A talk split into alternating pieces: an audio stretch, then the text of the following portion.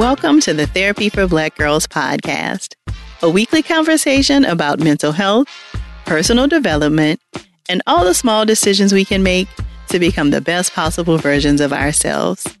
I'm your host, Dr. Joy Harden Bradford, a licensed psychologist in Atlanta, Georgia. For more information or to find a therapist in your area, visit our website at therapyforblackgirls.com.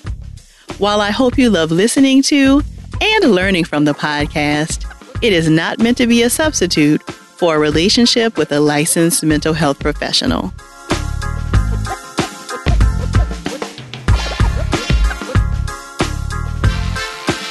Hey, y'all. Thanks so much for joining me for session 274 of the Therapy for Black Girls podcast. We'll get right into our conversation after a word from our sponsors.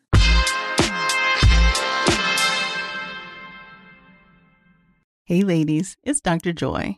March is Women's History Month. Let's celebrate us. As women, we put our heart and soul into everything we do. Release the Pressure is here to help Black women look at self care as an act of self preservation. I'm inviting you to help us get 100,000 Black women to learn more about their heart health. Go to www.releasethepressure.org and take the pledge to prioritize your heart health. That's www.releasethepressure.org. You are valuable. Learn more about your heart health today. Okay, y'all, just a heads up that Easter is early this year. So make sure to get everything you need to host for Sunday, March 31st. From pastel outfits for the whole family to brunch ready serveware, Macy's has got you covered. And you're never too old for an Easter basket. So Macy's also has Toys R Us Easter basket goodies, from books to stuffed animals and even slime. You can find it all in store or online at Macy's.com. Looking for hair removal tools that not only deliver smooth results, but also make you feel totally in control? Enter Conair Girl Bomb. They're like your secret weapons for smooth, sleek results, made just for us. From the ultimate Girl Bomb grip to the professional grade blades, say goodbye to settling for less. With Conair Girl Bomb, you get the precision and power that used to only be exclusive to men's tools. So take your hair removal routine to the next level with Conair Girl Bomb, available at Walgreens. Buying your first car can make you feel like a superstar as it's a big purchase, but it can take time to get there. Intuit is the financial platform that helps everyday people prosper. Whether you're trying to manage your money or trying to run a business, Intuit gives you the confidence to take control of your finances so you can live your best life. Intuit helps you take control of your finances through products like TurboTax, Credit Karma, QuickBooks, and MailChimp. Intuit has helped 100 million people live their best financial lives. Visit intuit.com, I N T U I T.com to start living yours. Let's get into it. If you're ready for an epic family vacation, there's no better place than sunny Orlando. Exciting thrills, never ending food festivals, fresh new dining experiences, outdoor adventures in Florida's natural springs, and so much more. Orlando has it all. And Visit Orlando's vacation planners can help you plan the perfect trip. In Orlando, anything is possible if you can imagine it. And that's what makes Orlando unbelievably real. Plan your escape today and save at visitorlando.com. Whether you're watching your favorite series on your phone, computer, or TV, the shows that we've grown to binge watch and or critique were created by teams of people invested in the power of storytelling. Whether it's a YouTube-based comedy series or an HBO original, the tales told on our screens allow us to live vicariously through characters that remind us of ourselves, the people we love, and even the people we don't want to be like. But who are the people behind these characters? Who are the talented individuals who translate stories to reality? In this week's session, I'm speaking with industry powerhouse and triple threat writer, director, and showrunner, Amy Aniobi. Amy is one of the incredible Black women behind iconic shows like Hoorae Media's Awkward Black Girl, HBO's Two Dope Queens, and HBO's Insecure. Our conversation explores the characteristics of working in film and television as a Black woman and the necessity of mentorship in the industry. If something resonates with you while enjoying our conversation, please share it with us on social media using the hashtag TBGInSession. Or join us over in the Sister Circle to talk more in depth about the episode. You can join us at community.therapyforblackgirls.com. Here's our conversation. Thank you so much for joining me, Amy. Thanks, Dr. Joy. Nice to meet you. Likewise, likewise. So, you have been in this entertainment game for quite some time. We're aware of a lot of your credits, but I want you mm-hmm. to take us all the way back to the beginning. What was your very first credit on IMDb?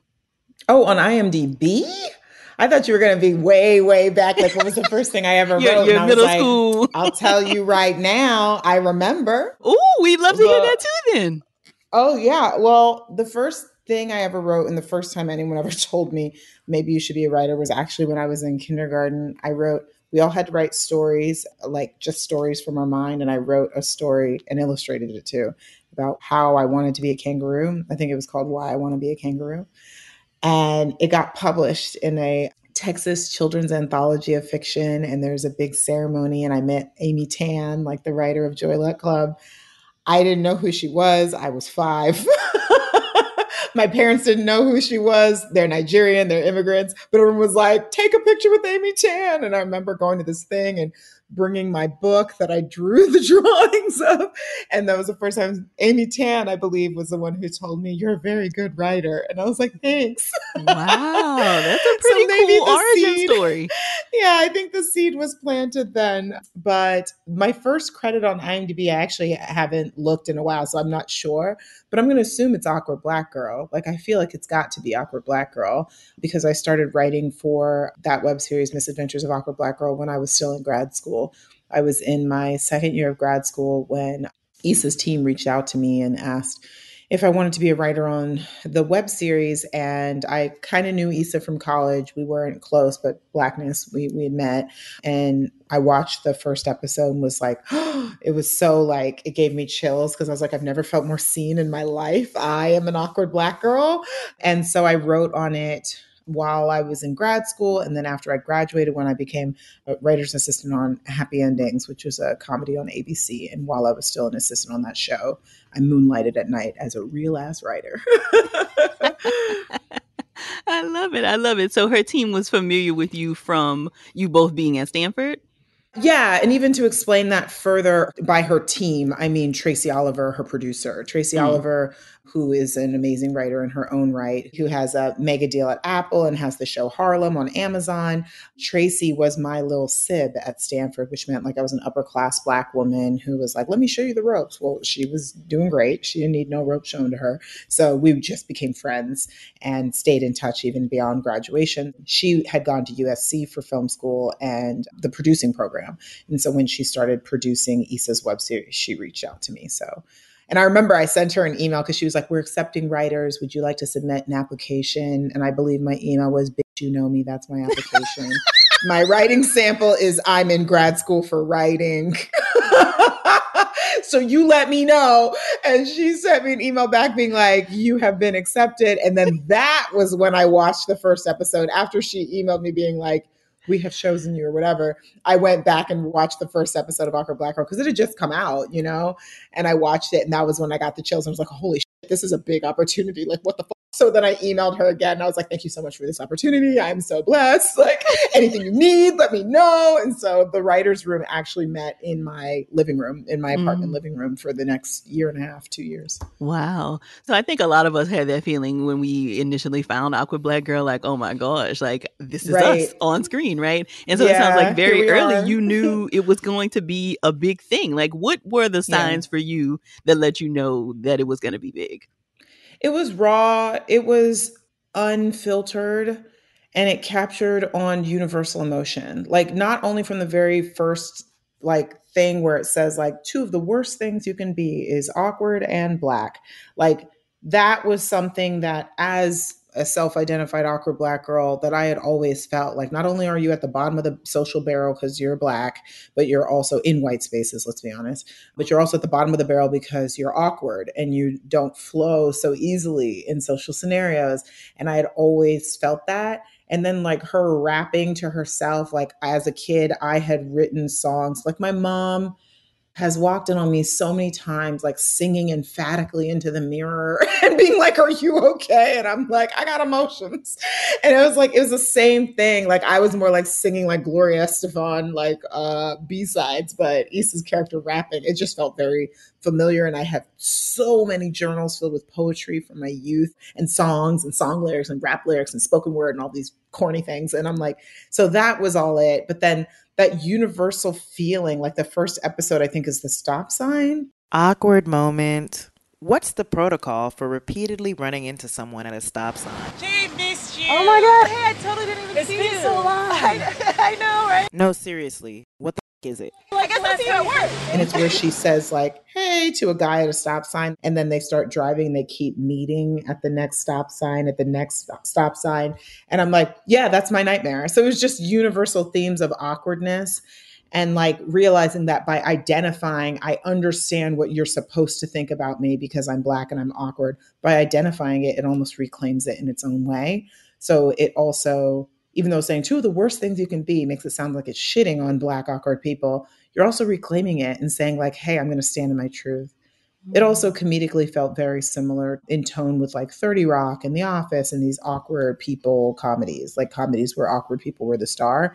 And that, of course, was when it came out. So it felt like finally one for us. Mm-hmm, mm-hmm. Do you think that there's anything different in terms of writing for a web series versus other mediums?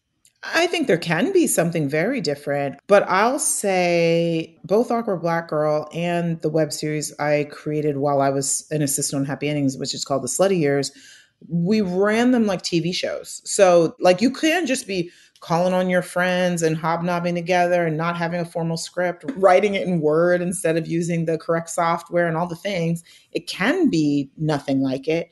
But to be honest, we ran ours like a show. And by the time I got on Happy Endings and I was creating the Slutty Years, like I knew all the prep meetings that went into making a TV show. So I had those same prep meetings along my schedule. And as a result, when I finally got to be on set as a staff writer on the Michael J. Fox show, I was like, I've done this before. Like, with a lot lower budget, but I'd done it before. Like I had already had a, a, props meeting, I had had a tone meeting, I had had a production meeting. I had done it all because I just copied what I saw my bosses doing. Was like, let's do it on our tiny scale with our five dollars. And so there was, I won't say a full comfort, but there was sort of this like, oh, okay, the white people got more money, but we can do this.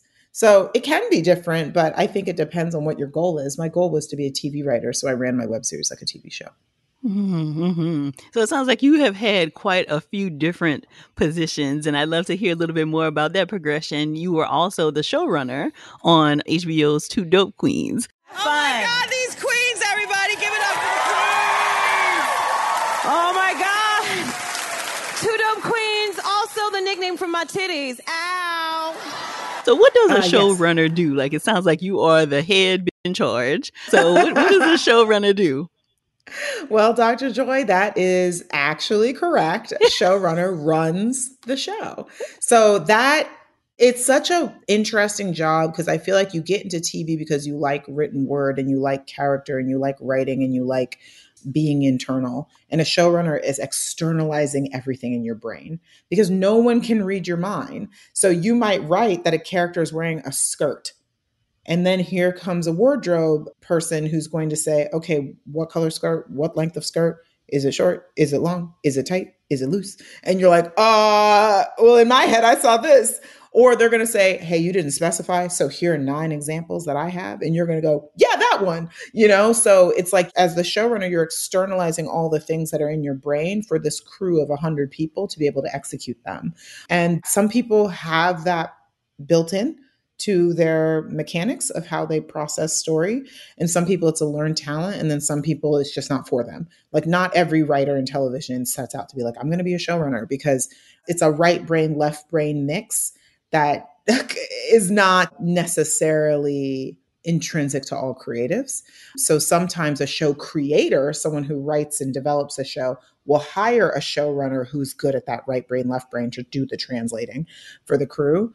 I feel like I've been pretty lucky to work for showrunners who are both like creators and showrunners. And that's what I pride myself on too. I'm very type A and like I'm a Virgo, I'm a child of immigrants, I'm Nigerian. I'm a double Virgo actually. So I'm like type A to the max. So I'm like, you want something translated from my brain? I got you because I don't want you to get it wrong. So I feel like I was like built to be a showrunner. And so I will say being on Two Dope Queens was the first time that I got to feel that feeling of truly collaborating with the talent so closely and being in charge at the same time with both Phoebe Robinson and Jessica Williams. And it was like putting on a jacket that was supposed to be mine forever, you know, that was made specifically for me. I was like, this is what I'm meant to do. It was so much fun. And so that's what I run towards now are the opportunities that let me create and also lead. I also think that part of being a leader for me, intrinsic to the job, is uh, mentorship. So, mentoring is so important to me. And I think all of my like bosses who I really love work in the way where it's like mentorship is part of the job. And that has been really wonderful to know that there's a place for me as a showrunner, as someone who loves to mentor and bring up other voices and other creators as well. Mm-hmm. Thank you for that. And I can imagine that is, you know, really important. And you've talked a lot about your identity as a Nigerian, your identity as a child of immigrants. And it seems like a lot of your projects also have like this identity piece, right? Can you talk a little bit about like why it's important or why it has been important for you to choose those kinds of projects? Hmm. Yeah, I think the reason why so much of the work that I create grapples with identity is because it's something that I've grappled with since birth. And I think storytelling and the medium of storytelling is one of the few ways that society gets to have a conversation with itself, especially in comedy. You're getting to have a conversation with with what you are going through now but so much of storytelling and by that like i mean artistry music sound design like architecture they're all forms of storytelling. You are deciphering a piece of you in everything you create if you're doing it well. I think the best stories come from something real. And as a black kid a dark skinned black girl growing up in north texas in a super white town with parents who had accents i was always confronted with identity and I think because I was awkward and, dare I say it, goofy as a kid, I also was constantly leaning on comedy to help myself feel more comfortable in other spaces, trying to be the funny one, trying to make people laugh with me rather than at me, kind of thing. And so I think so much of what I create will always grapple with identity because it's something that I still grapple with to this day. There are always days that I'm going to feel not black enough by the standards that someone else has set or not feminine enough by the standards that someone else has set. It's just like we're constantly being like checked, not only as black people, as women, as Americans, as just whatever identities we hold, we're constantly being checked by standards that someone else has set. Those are all going to be conversations about identity. So when I put it in my work, it's because I'm trying to figure it out for myself too. Mm. Yeah, and I think that that is what makes so many of your projects just incredibly relatable, right? And you know, like we see ourselves in them, but I can also mm. imagine when it is like you, right? So it's a, you know, maybe a characterization of you, but still in some ways you, it may be yeah. difficult to like deal with that being on the screen and like have people pick it apart and critique. How do you take care of yourself when it is kind of like you in these stories? Yeah, I mean, a lot of it is the mute button is mad helpful. uh, social media. Someone once told me, like, if you read the good reviews, you have to read the bad ones. Like, you can't just read one side, and vice versa. Like, you're not allowed to just live in beating yourself up, and you're not allowed to just live in praising yourself. That was just advice that someone told me because both make you better, you know? So I do kind of believe that like but I already in that uh, there are certain review sources that I trust and the ones that are just like bloggers, I kind of tend not to internalize what they're saying because sometimes a lot of times it's coming from a place of being a super fan or being a super critic. And then in terms of like staying sane, like honestly i find that i am just too busy to read all the comments. So i will do my little scan through like comment section or like i'll tweet something about a moment in the show and i'll do my little scan. And then i gotta move on. I got a job. So i'm just sort of like at the end of the day i'm like i find it a bad tweet or someone critiquing my work does hurt my feelings. There's no way around that. I don't know what it is about social media, but a stranger saying something mean to you almost hurts worse than a friend. And I don't know why. So when I feel like I'm running up against that, I'm like, mute, delete, block, move on. Like, I'm just like, I have to get away from that feeling because I'm like, this person doesn't know me.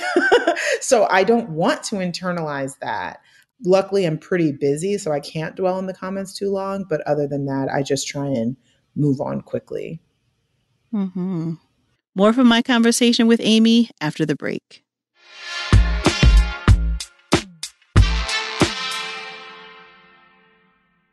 Hey, ladies, it's Dr. Joy. March is Women's History Month. Let's celebrate us. As women, we put our heart and soul into everything we do. Release the Pressure is here to help Black women look at self care as an act of self preservation. The RCP Heart Health Squad will support you in protecting your mental health and overall well being. I'm inviting you to help us get 100,000 Black women to learn more about their heart health. Go to www.releasethepressure.org and take the pledge to prioritize your heart health. That's www.releasethepressure.org. You are valuable. Learn more about your heart health today. You never know who's following in the footsteps of great women in science like Katherine Johnson, Mae Jemison, and Dr. Kizzy Corbett. So Macy's is proud to join Girls Inc. to empower a new generation of leaders now during Women's History Month. Throughout March, you can help fund STEM and college and career readiness programming for girls when you donate online to Girls Inc.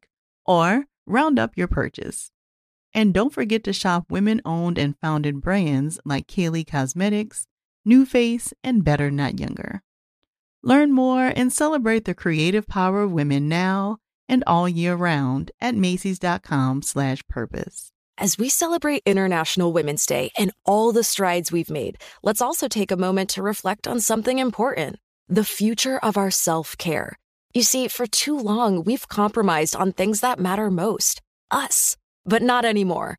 New Conair Girl Bomb is helping us embrace a new era of self care and self love. Girl Bomb represents a groundbreaking line of hair removal tools specifically designed for women. From the smoothest shave to the most precise trim, Conair Girl Bomb is all about making you feel empowered, confident, and unapologetically you. Whether it's creating a hype playlist, throwing yourself into a hobby, or scheduling some me time, self care is so important. With Conair Girl Bomb's ultimate Girl Bomb grip and professional grade blades, we're reclaiming our self care journey with precision and power.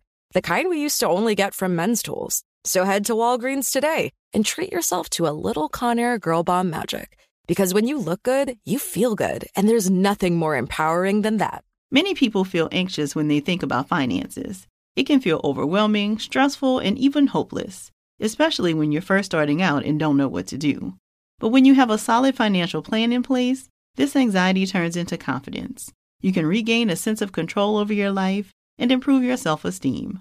How do you build financial confidence? Intuit is the financial platform that helps everyday people prosper. Whether you're trying to manage your money or trying to run a business, Intuit gives you the confidence to take control of your finances so you can live your best life. Intuit helps you take control of your finances through products like TurboTax, Credit Karma, QuickBooks, and MailChimp. Intuit has helped 100 million people live their best financial lives. Visit intuit.com, I-N-T-U-I-T.com to start living yours. Let's get into it. You may be aware that most people who are black have O-type blood. O is commonly needed for emergencies and life-saving measures. But did you know one in three of us is a match for patients with sickle cell disease? You, along with the American Red Cross, regardless of your blood type, can help by donating blood. Every day, our blood saves lives and eases the pain for those living with sickle cell. When you donate blood, there is a direct positive impact within our community. Right now, there is great need for blood donations in the African American community. Every donation counts and makes a difference in someone's life. Donate blood at Red Cross to help save a life.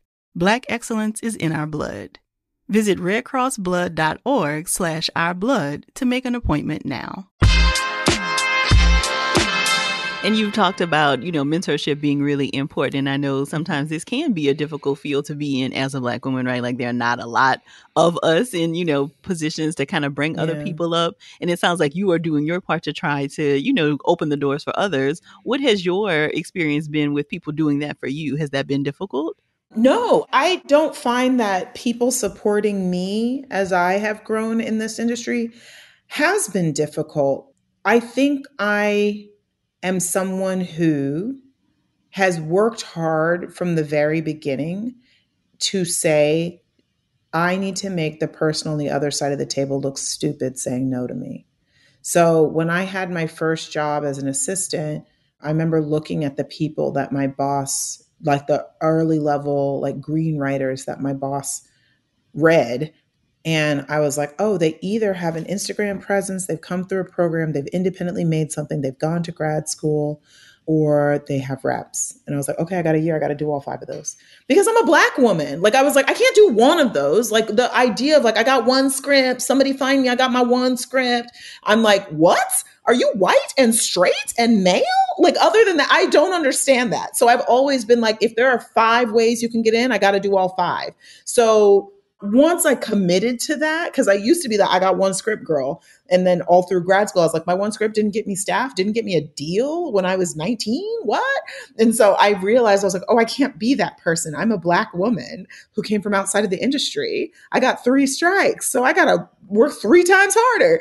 And so I believe in making yourself someone who is hard to say no to someone who is too qualified for people to ignore. Now, here's the thing you might not have control over their racism and their politics, but I do have control over what I can produce as content. So once I got into that mindset of like, oh, bitch, you gotta. you got to put that gas on, you know? I'm like, you got to pedal down to the ground and literally go. Once I got that in my head, I was like, yeah, of course I'm going to be successful. Like, I'm not even kidding. You know, I was like, I know it hasn't happened yet, but it's going to happen because it has to happen because I've done all the things. There got to a point where I had a writers group and we used to get together and we would be like, have you done all the things? And I was like, I have done all the things. I'm in a program. I'm working on a hit show. I'm an assistant. I helped write a web series. I'm creating my own web series. I started a Twitter feed and I post jokes every day. I have done all the things. Oh, and agents are meeting with me. You know, so I got to a point where I was like, I've done all the things, so I know what's going to happen. And then I just had to be patient and keep doing all the things. As a result, I think once things start to fall in line, I feel that people want to help people in their careers who are already helping themselves. I find it frustrating, albeit understandable, when people who are not in the industry are asking, Can I get a job? Or like, Can you give me this? Or I'm looking for this. Can you help? I understand it.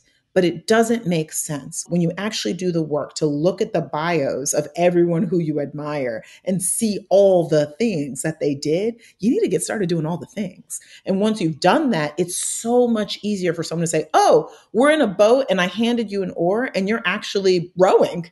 Like you're not depending on me to row us up the river. You have an oar in your hand and you're rowing too. So now we can row together. All right, yeah, let me help you. I think there is this instinct of like, how am I supposed to get there if I don't have help? Google is free. So what I did was Google, how do you write a script? How do you do this? And I just started doing the work myself. Formal education is only part of it, and the rest has to come from you. So when I finished grad school, I'm still in school. Like I still take classes and writing classes and creativity, like how to unlock your creativity and all these things. And I started Indie. So I'm always going to be someone who does all the things. Unfortunately, it's hard because I'm like looking for that next level of success for myself. And I have to get back to that place where I'm like, I know it'll come because I'm doing all the things. So mm-hmm. that's where I want to live and I have trouble with it. But I remember that girl who was an assistant on Happy Endings and doing all the things and was like, it's going to happen. Let me just sit here and keep doing what I'm doing. I think I answered your question. I'm not sure. Yeah, I might have gone on a tangent. well, I have a couple of follow up questions for that. So you are doing your part to try to like make that process easier for people with your talent yeah. incubator tribe. So you yeah. are kind of putting some processes out there for people to do the things that you're mm-hmm. talking about. Yeah, and that's so much of why I started Tribe. Like I started it in the pandemic by myself with 33 writers who I reached out to and said, "Hey, are you looking for community in this time when we're all on Zoom and America is on fire? Are you looking for community?" And I got a resounding yes. And so I started out planning like monthly panels and talks and workshops about hard skills versus soft skills and creativity. And I started it during like production of the final season of Insecure during a global pandemic when I was directing my first episode of television. It was very stressful. and the best laid plans turned into like kind of murky stuff. Like I was like doing these panels, but kept changing the dates because my production schedule was changing and all these things. And I was like, this is really hard to run a program by yourself. And luckily, with the renewal of my overall deal at HBO and HBO Max, I got the chance to hire an executive who could help me not only build my slate and help me with the work that I want to make for myself, but also investing in new work and investing time in building new talent. That's what Tribe is for. Tribe is about taking the people who have just entered the boat and still have that oar and are going to row with me and say, I want to go in the direction and the speed and the pace at which it is to be successful in this industry. And I say, good, great, let's go, let's get there together. I believe there's a myth that being a creative is a lonely act, like a lonely creative, and you got to write alone in your house, and your best creativity is found in solitude. And I don't believe that all my best opportunities have come from people sitting right next to me, people who I networked across with rather than networking up. And I want to build that. I think the only way you build a new industry is by starting with compassionate creatives of color. We've got all the ideas. We're kind. we care about the people as much as the work. And that's what I'm here to build. And that's what Tribe is all about. So can you tell us more about the overall deal? I think a lot of us here we're so excited for y'all when y'all, you know, announce these overall deals, but I don't actually know what that means. So what yeah. does it mean to have an overall deal and what kinds of projects have you been working on as a part of that? Sure. So in television, and it happens in features too, an overall deal is basically you've been in business in some sense, and it can be small, like you have one project there, you've sold a couple pitches at a certain company, and they recognize that you have a voice or skill set that matches a lot of the work that they do. So you get an overall deal, which means you now kind of are making projects specifically for that place, for that home company, that home studio, that home network. And as a result, you are on salary. So you're paid more regularly than bouncing from show to show to show so that you can continue to hone projects for them. My first deal, or both both my deals have been with HBO to me, HBO is like an artist's home, which makes me feel really blessed and fortunate to have a deal there because I sometimes, as an artist, like the things that you're thinking of are very specific and you see them a very specific way. And I find that HBO is a place that really supports that and supports my creative process. And so I'm really looking forward to continuing to build with them. I have a few shows in development, both at HBO and at HBO Max, that I'm just working on and plugging away. And hopefully there will be something that gets seen sooner rather than later. Unfortunately, all I have control of is my ability to produce my content. So I'm doing my best with that. I'm hopeful for the future. I have a lot of stories to tell, and I'm really hopeful for the opportunity to get to tell them at HBO and HBO Max. Mm-hmm we will be tuned in to make sure we see all of this glory unfold. So, Thank you know, you. the other thing that I have been curious about is like what actually happens in a writer's room. So, you've been in lots of writer's rooms. I think probably the one you were in the longest was the Insecure writer's room. Was that yeah. your longest stint as an in a mm-hmm, writer's room? Sure. So, what actually happens in the writer's room? Anywhere from five to 15 writers sit around a conference table and talk all day. And there's not much writing that actually happens in a writer's room, it's a lot of talking. And there's a writer assistant who types types everything that the writers say as we come up with story. The showrunner formulates what we're going to be working on that week and the things that we're trying to achieve story wise A story, B story, C story, episode one, the season arcs, character arcs, all the things. And we just talk all day and figure it out. And then we start putting it up on a whiteboard, putting notes on the board. Like some rooms use index cards. We use different colors per character. So we'll be like Issa's story is in red, Molly's story is in blue, Lawrence is in green. And we write them up on the board. We figure them out together as a room. And then the writer of a particular episode goes off and takes those beats and turns them into an outline. And then that outline comes back to the room. They get notes. The room all together rewrites that outline. Then in some rooms, the writer then goes off on their own to write the script, but in some rooms, the episode gets group written and scenes are divided between the writers. They all write, they assemble the script, it comes back to the writer's room. We rewrite that as well. And then once we get that in a place where we like, Issa and or Prentice will put like a little last like sprinkle of special sauce on it, the things that they want. The showrunner will do that. And then it goes to the studio and or the network at HBO. They're the same place, so it just goes straight to HBO, and then they give notes, and then it goes back to the writers' room. We rewrite that again, and then it goes to the actors, and we have a table read, and then after the table read, we get more notes, and then it goes back to the writers' room, and we rewrite that again, and then we start shooting it, and then on set, sometimes there are questions that come up, and then it goes back to the writers' room, and we rewrite that again, and then we keep shooting it. So I don't know, like what happens in a writers' room? Story gets created. Like I mean, I think that's the long and short answer. Story gets created. And like I'm having trouble sort of like describing the process because it's like organized chaos. Like we just create. I don't know. That ain't a good answer. No, I mean that that is helpful. So I think I was under the impression that the writers' room wrapped before like the actor started shooting, but it sounds like the writers' room can still be active even in the midst of shooting if like something needs to be rewritten. It depends on the show. In network, the show is getting shot, like filmed, shot at the same time that the writer's room is breaking story. So they're still around. A lot of streaming and cable shows, the room wraps before you start shooting. Got it. Okay. More from my conversation with Amy after the break.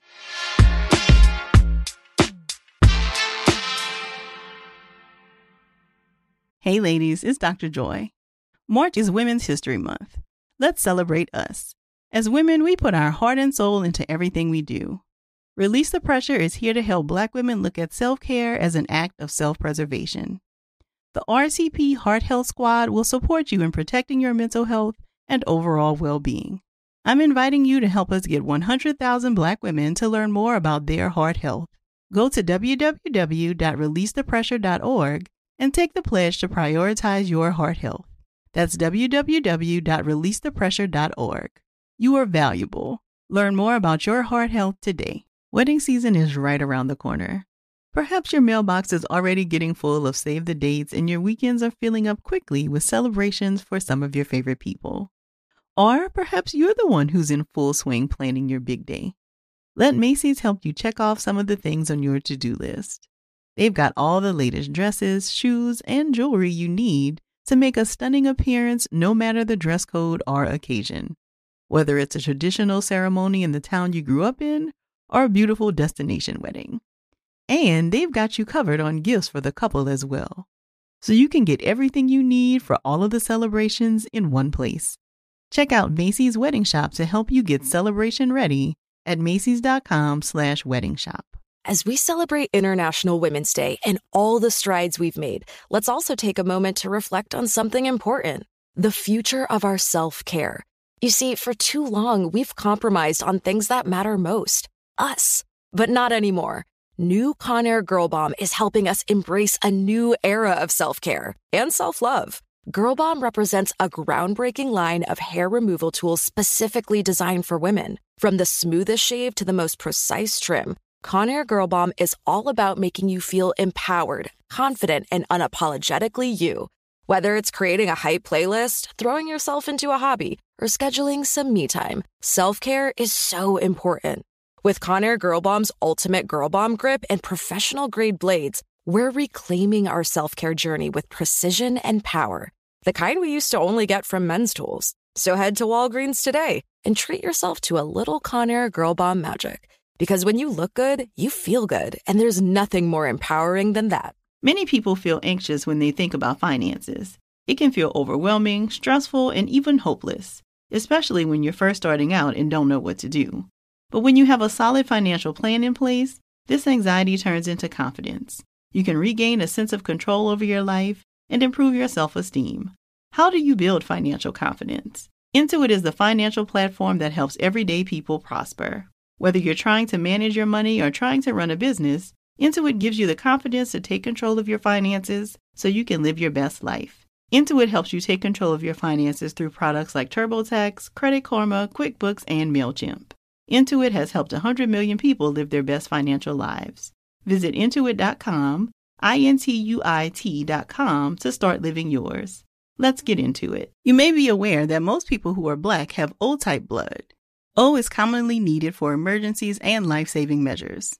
But did you know one in three of us is a match for patients with sickle cell disease? You, along with the American Red Cross, regardless of your blood type, can help by donating blood. Every day, our blood saves lives and eases the pain for those living with sickle cell. When you donate blood, there is a direct positive impact within our community. Right now, there is great need for blood donations in the African American community. Every donation counts and makes a difference in someone's life. Donate blood at Red Cross to help save a life. Black excellence is in our blood. Visit redcrossblood.org slash ourblood to make an appointment now.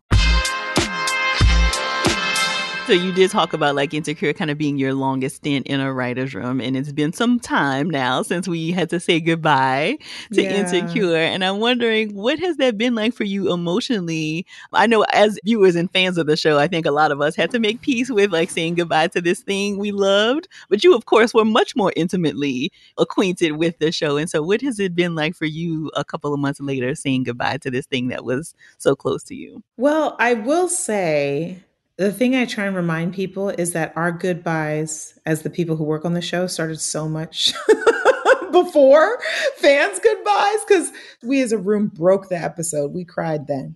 Then we wrote the episode and reread it. We cried then.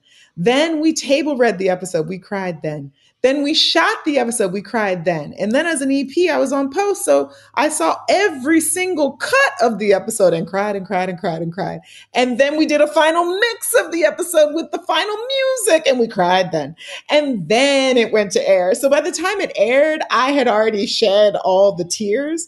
In fact, what made me cry when I watched the final airing was the documentary that aired right after it and getting to relive those goodbyes. That's what made me emotional. Seeing the the finale, I had already uh, absorbed all of the sad and bittersweet that I could absorb off of that finale from all of the months of of creating it with the team, and so I think post all of that and saying goodbye to it in terms of like holistically saying goodbye to it yeah, it remains difficult, you know, especially as someone who I love being on set. I love it so much. I loved directing on Insecure and later directing on Rap Shit. I love being in the room. I love breaking story with writers.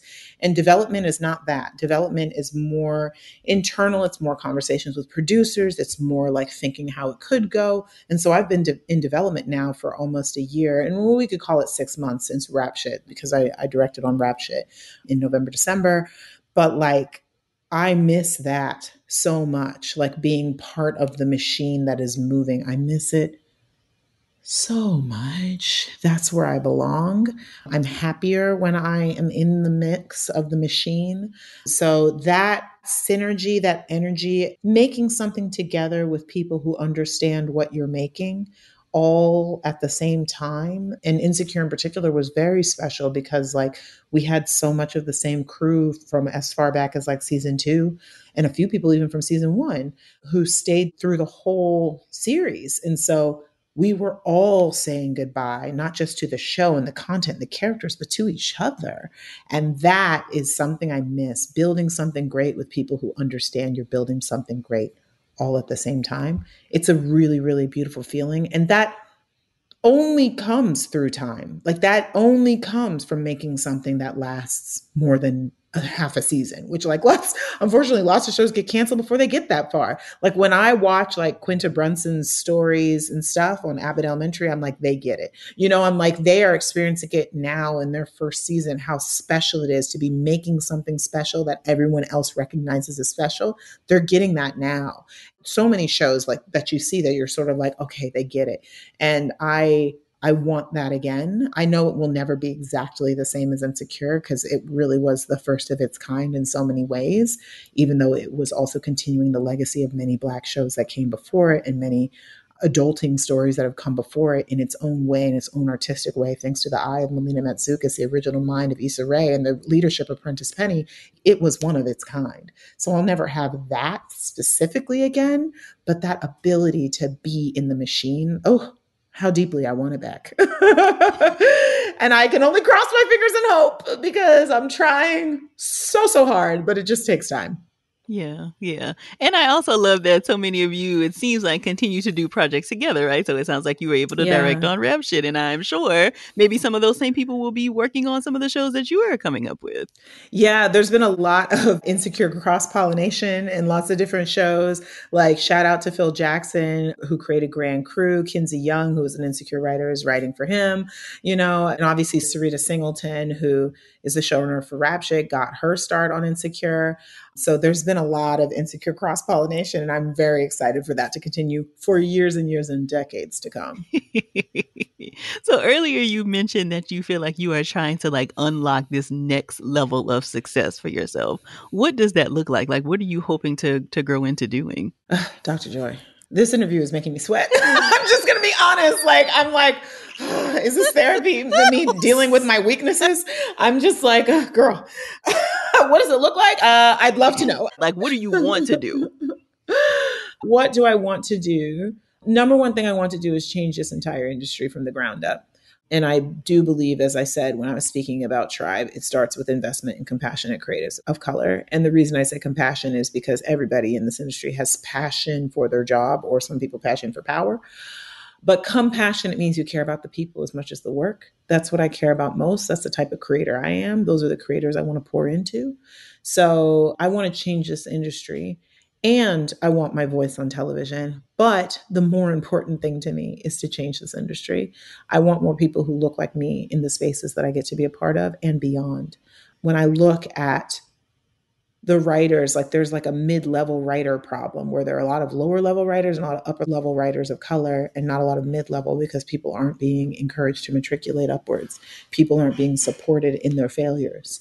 And I think we have to support people of color in their failures just as we support, as the industry supports people who don't look like us all the time. Like, I have to be given space to fail. And I think what's hard as a creative of color is very often you don't get opportunities until you've proven you've already deserved them. Whereas lots of people can bet on a straight white man's potential. And I really hope that if I can keep moving up, I can start betting on other people's potential on their behalf. That's what I want. So, beyond that, yes, I want to be a showrunner again. I want to run my own show. I want to run multiple shows. I have it in me. Like my brain just operates that way. I can do it. So it excites me when I think of the idea of running two shows at once. I think people would be like terrified. For me, I'm like, yes, something for my head to do besides just think of myself.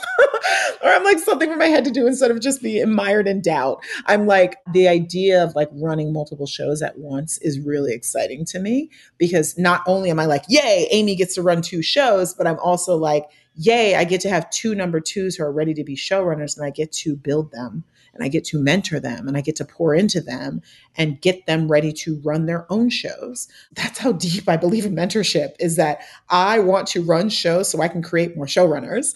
I believe that the reason people are storytellers is because stories can last forever.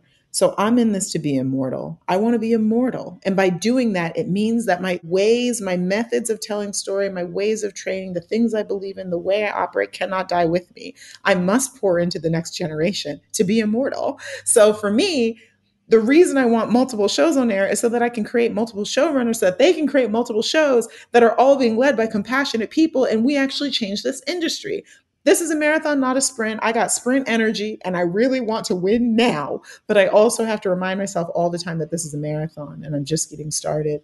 Insecure is the foundation to what I'm going to be tomorrow. And I'm so excited to get there. I hope it happens sooner mm-hmm. rather than later. but I don't have control over the timeline, just the dream. So I'm focused on the dream. Yeah. Yeah, that that that does sound like an industry that lots of people would love to be a part of and that we as viewers would really get to benefit from. Yeah, because by telling very specific stories, you actually tell universal stories. I think it's easy to believe that hitting the four quadrants like men women age 18 to 44 children that that's how you get the most people. But i think by being really authentic to you you can actually capture more people than trying to service like quote unquote a mandate. So that's why awkward black girl hits so many people is because it's authentic to its key creator and then you find your tribe so that's what it's about. So one of your most recent endeavors is podcasting. So you have kind of stepped Yeah. into the podcasting space with your co-host Grace Edwards. You all host the podcast The Antidote. So tell me about what it has been like trying out a new medium. Yeah, co-hosting The Antidote has been awesome. Grace, we were friendly before Insecure, but we really became like work wives on Insecure and had each other's backs and just like were really, really close. And as Insecure was ending, you know, we saw the light at the end of the tunnel and we're like, ah, we won't get to work together again. Like, what happens now? Like, how do we find a way to stay connected in a professional sense? And we landed on podcasting because we really wanted something that was regular that could keep us in contact kind of on a weekly basis. And also because it just development of a podcast moves faster than development of a TV show or a movie. So we were like, we can actually control this. Like we can like say we want to make it and we're making it tomorrow. So the idea for the antidote even just came from like, everything was going wrong last year. And we were like, oh, what's our antidote for this? Like, what's our antidote to this bad news that we're talking about on the phone? Like, we'd be like spiraling for like 20 minutes on the phone and be like, ah, I need an antidote to this. And then we were like, is that the podcast? Like, because the world just keeps getting worse week to week to week. So, is the podcast finding ways to cope with that? And in so many ways, Grace is my antidote, and I know I am hers. So, getting to collaborate on this podcast and get to be each other's antidotes week to week while also empowering people to discover their own has been really exciting. We really just set out to be funny, to feel connected, and to help our guests feel healed and like they're not alone. And I think we're achieving that. I'm really excited about the guests we've had from Tracee Ellis Ross to Yassir Lester to Robin Thede to Alok is coming up soon, and Tunde Oyeneyin, who's one of the best Peloton instructors of all time. And she's Indeed she Nigerian, shows she's fam. like our guests are popping, and Grace and I have such uh, wonderful energy together that I I'm so happy about what we've created, and I hope that people are latching on and finding their antidotes right along with us. I love that. So you all had the idea for a podcast and then the name of it came to you as you continued to talk. It was more like we had the idea of a show. We were like, is there a show around having antidotes? I think that was the order. Was like, was there a Mm. show? And we were like, how will we ever get this made? And then we were like, let's make it a podcast. so I think we had the idea, if I'm not mistaken, we were coming up with show ideas and then sort of like back channeled into podcast because we were like, that's something that we can control. Whereas TV, you know, I'm always going back. I'm a control freak. And so I'm always going back to what can I control? What can I control? What can I control? And I can't control the script to screen pipeline, but a podcast is a little easier to control. hmm Do you think you might ever toy with the idea of a fictional kind of a podcast? There's such an emphasis now in this industry on IP, like having IP before like selling a show or something. And I love the idea of a podcast serving as IP. I will say because podcasts are really hard to make, like they are a lot of work to make. Part of me is like, let me write a short story and make that my IP because it'd just be easier. But I do love a scripted podcast. I really enjoyed Fruit, which was Issa's Mhm. podcast that she produced. And obviously, you know, Homecoming or home Homegoing, Homecoming, that Yeah, was Homecoming. on Amazon. Yeah, that that was a mm-hmm. scripted podcast first. So I think I'm more in the market as a producer of looking for scripted podcasts that could be the IP that becomes a show. I'm really interested in that right now, as opposed to creating my own. Well, where can we stay connected with you, Amy, so we know when all of these shows are coming out and what you're up to next? What's your website, as well as any social media handles you'd like to share? Sure. Yeah. Everything is my name. It's A M Y A N I O B I on Instagram, Twitter, and the web. amyaniobi.com and at Amy Aniobi on everything. And also, my company is called Super Special. The idea of the name comes from it's the opposite of superficial. Superficial is what people think of Hollywood as, but we're the opposite of that. We're genuine as fuck. We are fully ourselves and it makes us special. So you can find my company at Super Special on Twitter and Instagram. And then the website is www.besuperspecial.com. I'll just also add, and if you are interested in the tribe writing program, information can be found on our Instagram, which is at super special, and also on the website, www.besuperspecial.com backslash tribe, T R I B E. We'll be sure to include all of that in the show notes so that nobody misses any of those. Thank links. you. So we do have a little game we want to play if you have the Oh, time. shoot. Okay. Uh, yeah, yeah. Let's do. Yeah, let's do it. I want to play. a game with you. Let's do okay. All right. So this is a quick who said what now game from Insecure. So from some of the famous lines um, from Insecure. So we're going to read it and then you tell us who said it. Okay. Let's see how I do. I've been there since the beginning, but it all blends together after a while. So, bet, Lord help me. I hope I do a good job. okay. So the first one is, oh, so now y'all want to be woke when a bitch been an alarm clock since day one. Well, beep, beep. Issa. That was Issa. That's gotta be Issa. Okay, I was like, that's gotta be Issa. Okay. okay. The second one is, no, we've given white people enough time. Frida. That was Frida. Look at you. Girl, I was in the writer's room. I gotta know this shit. If I miss one, I'm gonna be mad. Okay. Give me another one. Number three, Radio Shack ain't even got a store no more. Kelly. That was Kelly. Three for three. Yes. okay, and the final one. Yes, a Capri Sun. You know my heart. Okay. Uh yes, a Capri Sun. Molly. That's gotta be Molly. It was. Okay, great. Okay, good. Good, good, good, good. Okay. Perfect, perfect. You Oh, thank scored God. a perfect 100. if I missed No- no anything, I'd be like, where was I? I was daydreaming in the writer's room. No, no, no. Oh, I'm so happy. oh my gosh. Well, thank you so much, Amy. This has been such a pleasure. I really appreciate you chatting with us.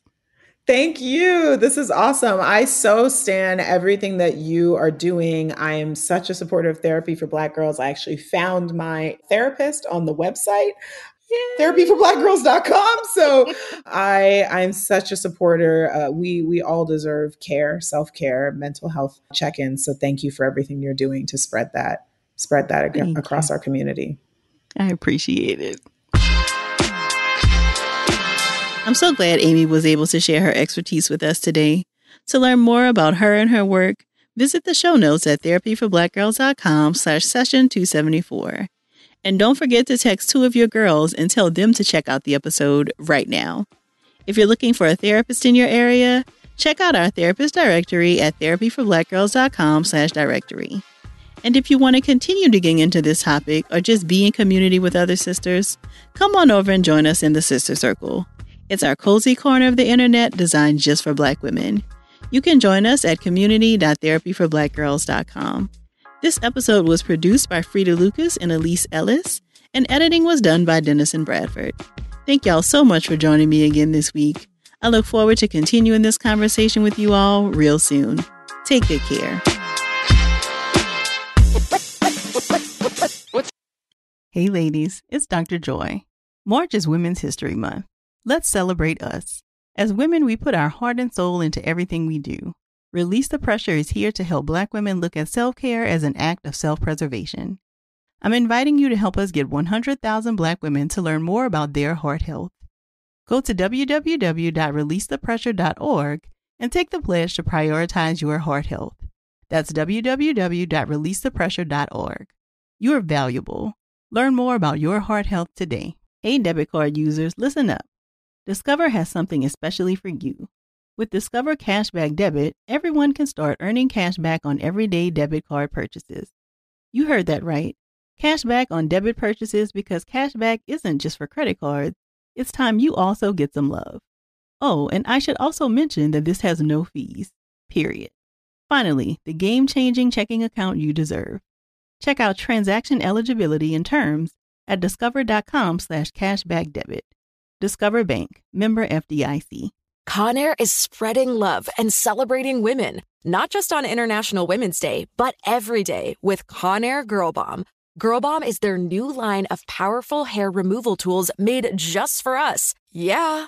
Whether it's the silky smooth skin or the empowering confidence boost you get, Conair Girl Bomb is here to amp up those positive vibes with some self care. So, to all the beautiful women out there, keep shining, keep being you, and treat yourself to some Conair Girl Bomb magic. You deserve it. Available at Walgreens.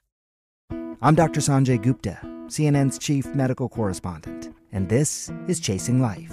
Three out of four U.S. adults are considered overweight or have obesity, 75% of Americans. Dr. Fatima Cody Stanford our weight is one factor that plays a role in our health, but by itself, it doesn't give us the full story of who we are. We have to look at our full person. Listen to Chasing Life, streaming now on the iHeartRadio app. Hey, this is John Ridley. And this is Matt Carey, documentary editor at Deadline. And welcome to Doc Talk. John, we've got a hard hitting episode today. A lot of controversy well, maybe we should put the word controversy in quotes in the documentary field about the nominees for Best Documentary Feature. We're going to get into that with some amazing panelists. You get a shot, but the individuals behind every one of those images, they're complicated and they are human. This has been Doc Talk. Thank you. Great Thank conversation. You.